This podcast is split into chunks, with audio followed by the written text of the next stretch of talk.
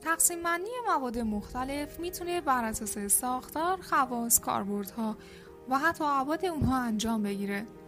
اما دستبندی نانو مواد بر مبنای ابعادشون یکی از جالب ترین تقسیم بندی هاست.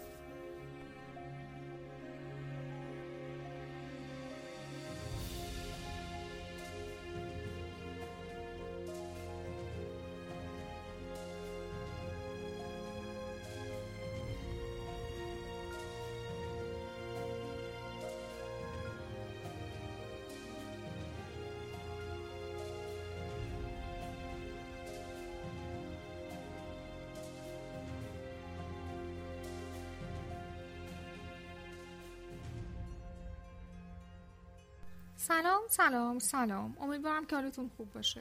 امیدی هستم. با چهارمین پادکست آموزشی از نهاد ترویجی فناوری نانوی مرکز آموزش فنی مهندسی بوین زهرا. با ما همراه باشید. این قسمت طعم جایزه داره. سلام و درود. امیدوارم که حالتون خوب باشه. بنده هم محمد هاشمی و با یک نانو پادکست آموزشی دیگه در خدمت شما عزیزان هستم.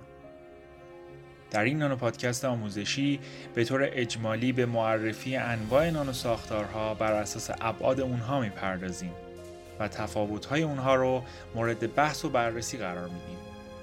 البته در این قسمت در خدمت سه دانشمند بزرگ جهت بررسی اکتشافات بزرگشون در علم نانو هم هستیم.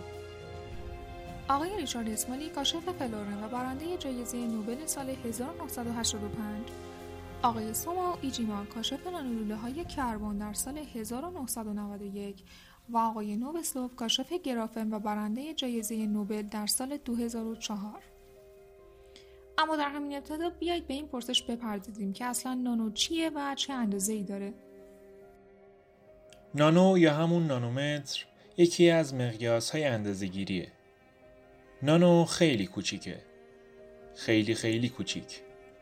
به قدری که با چشم هم نمیشه دیدش. اما یه مثال می‌تونه به درک بهتر این اندازه به همون کمک شایانی کنه. خب یک کودک قدی حدود یک متر داره. صد برابر کوچیکتر یعنی یک سانتی متر به اندازه عرض انگشتان دست ماست. ده برابر کوچیکتر از اون یعنی یک میلیمتر اندازه یه جوش یه لکه روی صورت.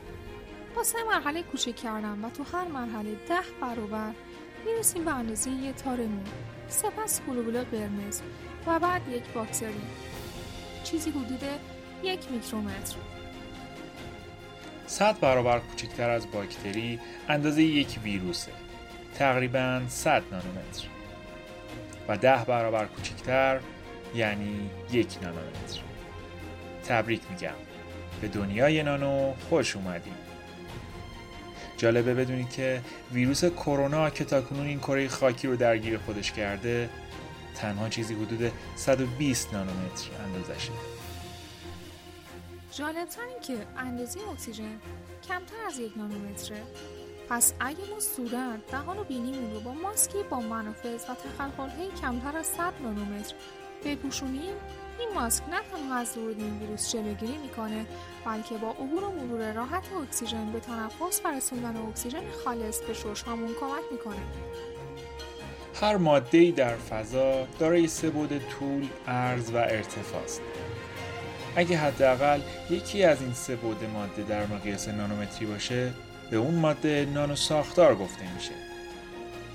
اما متاسفانه تا حالا یه تعریف جامع برای این نانوماده که مورد قبول همه قرار گرفته باشه ارائه نشده. با این وجود مقبولترین تعریف برای نانوماده توسط مؤسسه ملی ابتکارات نانوتکنولوژی ایالات متحده آمریکا ارائه شده که عبارتند از نانومواد به دسته از مواد گفته میشه که مقیاس طولی مشخصه اونها کمتر از 100 نانومتر باشه البته گاهی در برخی از گزارش های علمی موادی با ابعاد بیشتر از 100 نانومتر هم نانوماده نامیده میشن مقیاس نانو مقیاس اندازه که در اون خواص ماده متفاوت با خواص بالک میشه و بسیار بسیار کارآمدتر، بهینه‌تر و قدرتمندتره. یکی از دستبندی های متداول نانومواد یا همون نانوساختارها تقسیم بندی اونها بر اساس تعداد ابعادیه که خارج از محدوده نانومتری قرار دارند. طبق این دستبندی نانومواد به سه دسته صفر بودی، یک بودی و دو بودی تقسیم میشن.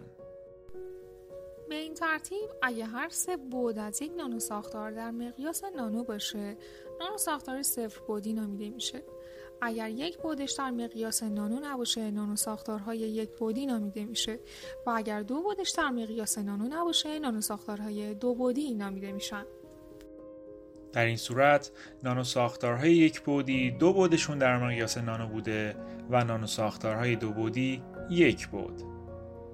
تقسیم بندی نانو مواد بر اساس ابعادشون یکی از مهمترین دسته بندی ها به شمار میره. به طوری که این سه نوع نانو ساختار هم از دیدگاه روش های سنتز و تولید و هم از جهات خواص و کاربردها دارای تفاوت های چشمگیری با هم دیگه هستند. خواص الکتریکی، نوری، مغناطیسی، سطحی این سه نانوماده با همدیگه متفاوته. در نتیجه هر کدوم کاربردهای منحصر به فرد خودشون رو دارن.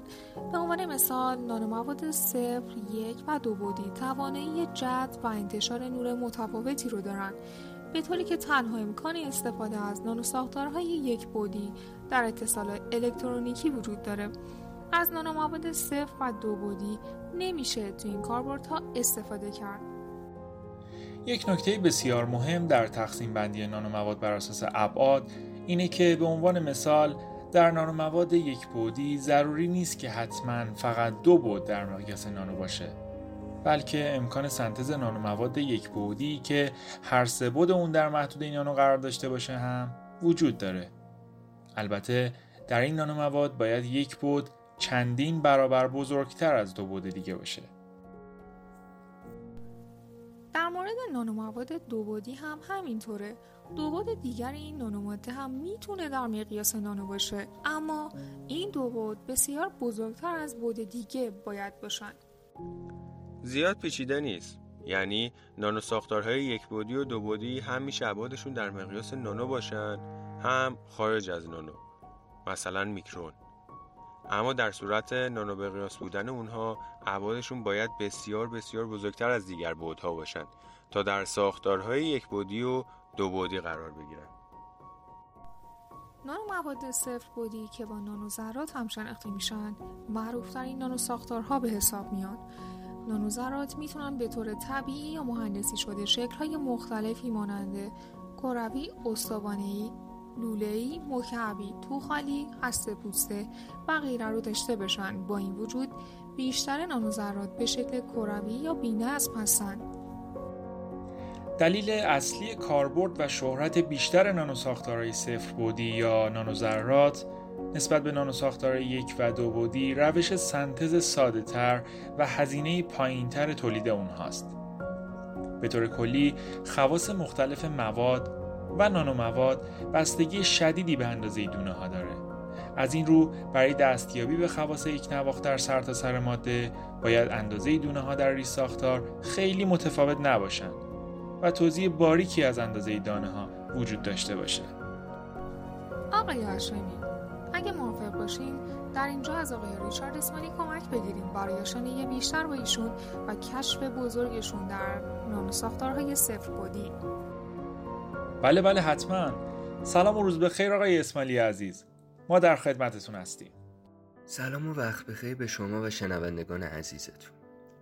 خب معمولا با تبدیل ماده بالک به نانو ماده ساختار اتمی یا کریستالی اونا تغییر نمی‌کنه و فقط ابعاد و اندازه دونه ها کاهش پیدا می‌کنه. البته امکان تغییر ساختار کریستالی هم با کوچکتر شدن اندازه دونه ها وجود داره ها.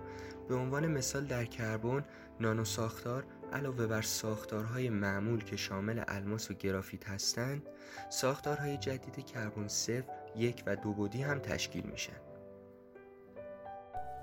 کشف شما یکی از نانو ساختارهای کربونه درسته؟ میشه بیشتر در موردش توضیح بدین؟ بله بله همینطوره بیشتر ساختارهای جدید کربن نانو ساختار صفر بودی هن. فولرین مشهورترین نانو ساختار جدید صفر بودی کربونه این نانو ساختار صفر بودی دارای 20 تا 6 زلی و 12 تا هم 5 زلی هستش و ساختارش توخالیه البته فولرین از بیرون حفره و روزنه نداره و یک نانو ساختار پیوسته محسوب میشه.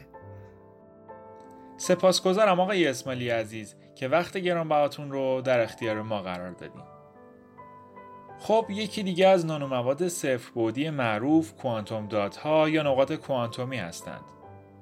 نقاط کوانتومی بلورهای نیمه هادی در ابعاد نانو از یک تا ده نانومتر هستند که از 200 تا ده هزار اتم تشکیل شده و اندازه اونها با اندازه یک پروتئین درشت برابری می‌کنه.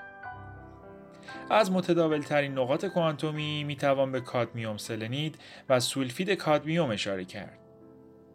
در نانو پادکست کوانتوم داتا در این باره بیشتر براتون توضیح خواهیم داد. از سایر نانو ساختارهای صفر بودی هم میشه به نانو خوشه ها اشاره کرد.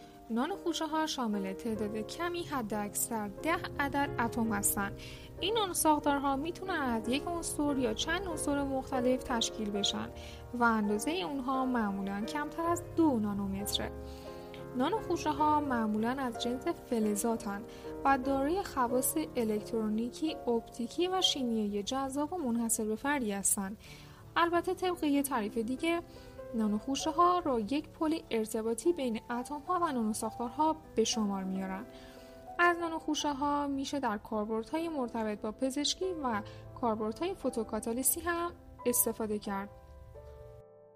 همونطور که در بخش قبلی هم گفته شد نانو ساختارهای یک بودی به موادی گفته میشن که یا در اونها دو بود در مقیاس نانومتری بوده و بود دیگه در مقیاس نانومتری نباشد و یا اینکه هر سه بود در مقیاس نانومتری باشند به طوری که یک بود چندین برابر بزرگتر از دو بود دیگر باشد نانو ساختارهای یک بودی بسته به پارامترهایی مانند هندسه سطح مقطع و نسبت ابعادی که نسبت بود بزرگ به بود کوچکتر هستش به سه دسته نانومیله، نانولوله و نانوسیم تقسیم میشن.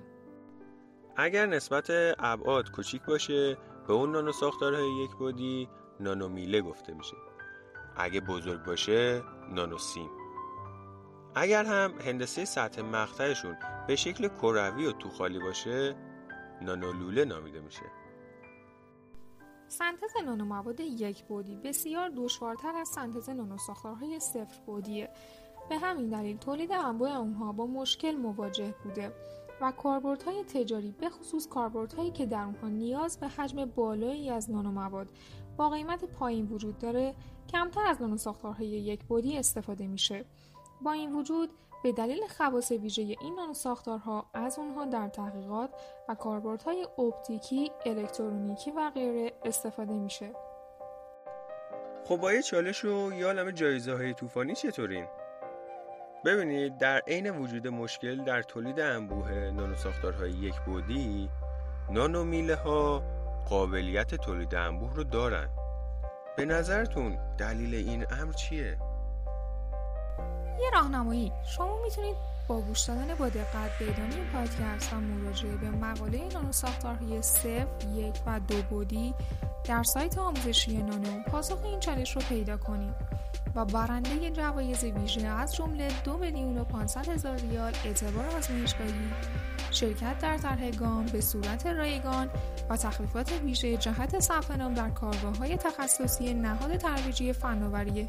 نانوی مرکز آموزش عالی فنی مهندسی بونی زهرا باشید سه نفر از عزیزانی که در روز یک شنبه 28 اردیبهشت ماه از ساعت 17 الی 19 به پیوی ادمین نهاد مراجعه کنند و پاسخ سعی رو بفرستند جوایز ذکر شده به اونها تعلق می‌گیره. سه نفر برتر با توجه به زمان ارسال پاسخها به عنوان برنده چالش انتخاب میشن و بعد از اون به صورت کاملا رایگان در گروه آمادگی آزمون گام قرار می‌گیرند تا با حضور اساتید و با یک برنامه هدفمند آمادگی لازم رو برای رتبه شدن در دهمین مسابقه ملی فناوری نانو کسب کنند. گام گروه آمادگی مسابقه ملی نانو. امیدوارم که شما برنده این چالش باشیم آقای ایجیما امکانش هست در مورد سنتز نانو یک بودی برامون توضیح بدین؟ سلام. بله حتما. ببینید پس از سنتز نانومواد یک بودی یا اونا رو درون یک ماده که معمولا حلال باشه پراکنده کرده یا روی سطح یک جامد یا همون زیرلایه به طور عمودی قرار میدن. نانو ساختارهای یک بودی سنتز شده از حلال دارای نسبت ابعاد کمتری نسبت به نانو ساختارهای سنتز شده از روی سطح یک جامد هستند بنابراین می‌توان انتظار داشت که نانو ساختارهای یک بودی پراکنده شده در حلال به شکل نانومیله و نانو ساختارهای رشد یافته روی سطح جامد به صورت نانوسیم باشند. نانومیله ها قابلیت سنتز انبوه دارند. کشف بزرگ شما در سال 1991 چی بود؟ نانولوله های کربنی. این نانولوله ها یکی از نانو ساختارهای یک بودی بسیار معروف و پرکاربرد هستند. این نانو ساختارها همانند فولرین یک ساختار جدید از کربن بوده و به دلیل ساختار کریستالوگرافی و خواص منحصر به فرد در بسیاری از ادوات نانو الکترونیکی مورد استفاده قرار می این ماده به دلیل مساحت سطحی قابل توجه، ساختار توخالی، استحکام مکانیکی بالا، خواص الکتریکی عالی و وجود ساختارهای منحصر به فرد در پیوندهای الکترونی به طور گسترده در ذخیره سازی انرژی، مواد نانو کامپوزیتی و ساخت ادوات نانو الکترونیکی نظیر نانو حسگرها به کار می رود. و اما نانو ساختارهای دو بودی که به سه دسته لایه نازک، ورق نازک و نانو صفحه تقسیم بندی میشن. البته لایه نازک نسبت به دو گروه دیگه مشهورترند و کاربردهای وسیعتری هم دارند. معمولا لایه نازک ها روی زیل های مختلف سنتز میشن. لایه های نازک به دلیل دارا بودن خواص عالی مانند خواص اپتیکی و مقاومت به خوردگی و سایش در صنایع مختلف مانند ساخت ادوات الکترونیکی و اپتیکی به کار میرن از عوامل موثر در خواص و کاربردهای لایه نازک ها میشه به یک نواختی و چسبندگی بالای بین لایه و زیر لایه اشاره کرد. البته در کاربردهای مرتبط با الکترونیک و اپتیک اهمیت این عوامل دوچندان میشه. و حالا صحبت های آقای نوبستوف عزیز برنده جایزه نوبل سال 2004 و همراه دوست عزیزشون آقای آندرگایم و برای کشف بزرگشون گرافن رو با هم دیگه بشنویم. سلام خیلی ممنون از شما. خب گرافن ورقه دوبادی از اتم های کربن در یک قالب 6 زلی یا لونه زنبوریه که در اون اتم ها با هیبرید اسپیدو به هم متصل شدن. این ماده به دلیل خواص منحصر به فرد خود در بسیاری از ادوات ظریف نانو الکترونیکی و نانو فناوری زیستی مورد استفاده قرار می‌گیرد. از مهمترین این کاربردها می‌توان به کاربردهای الکترونیکی کاربردهای استحکام بخشی در کامپوزیتها کاربردهای الکتروباپتیکی مهندسی پزشکی داروسازی هدفمند و ذخیره انرژی اشاره کرد. امیدوارم که شما برنده جوایز ما باشین و شاید حضورتون در گروه آمادگی آزمون گام به صورت رایگان و همچنین شاهد رتبه برتر شدن شما عزیزان در دهمین مسابقه ملی فناوری نانو باشیم. تا درودی دیگر بدرود. خب چهارمین نانو پادکست چطور بود. لطفا با نظرات سازندتون در قسمت نظرات ما در تولید پادکست هایاتی یاری بفرمایید. و همچنین با لایک و subscribe از ما حمایت کنید. گویندگان این قسمت جناب آقایان محمد هاشمی علی نریمانی آریا وثوق علیرضا بختیار و امیر حسین الماسی و سرکار خانم فاطمه امیدی. تهیه و تنظیم امیر حسین الماسی. شما رو به پروردگار بزرگ میسپارم. تا پادکست بعدی خدا نگهدار.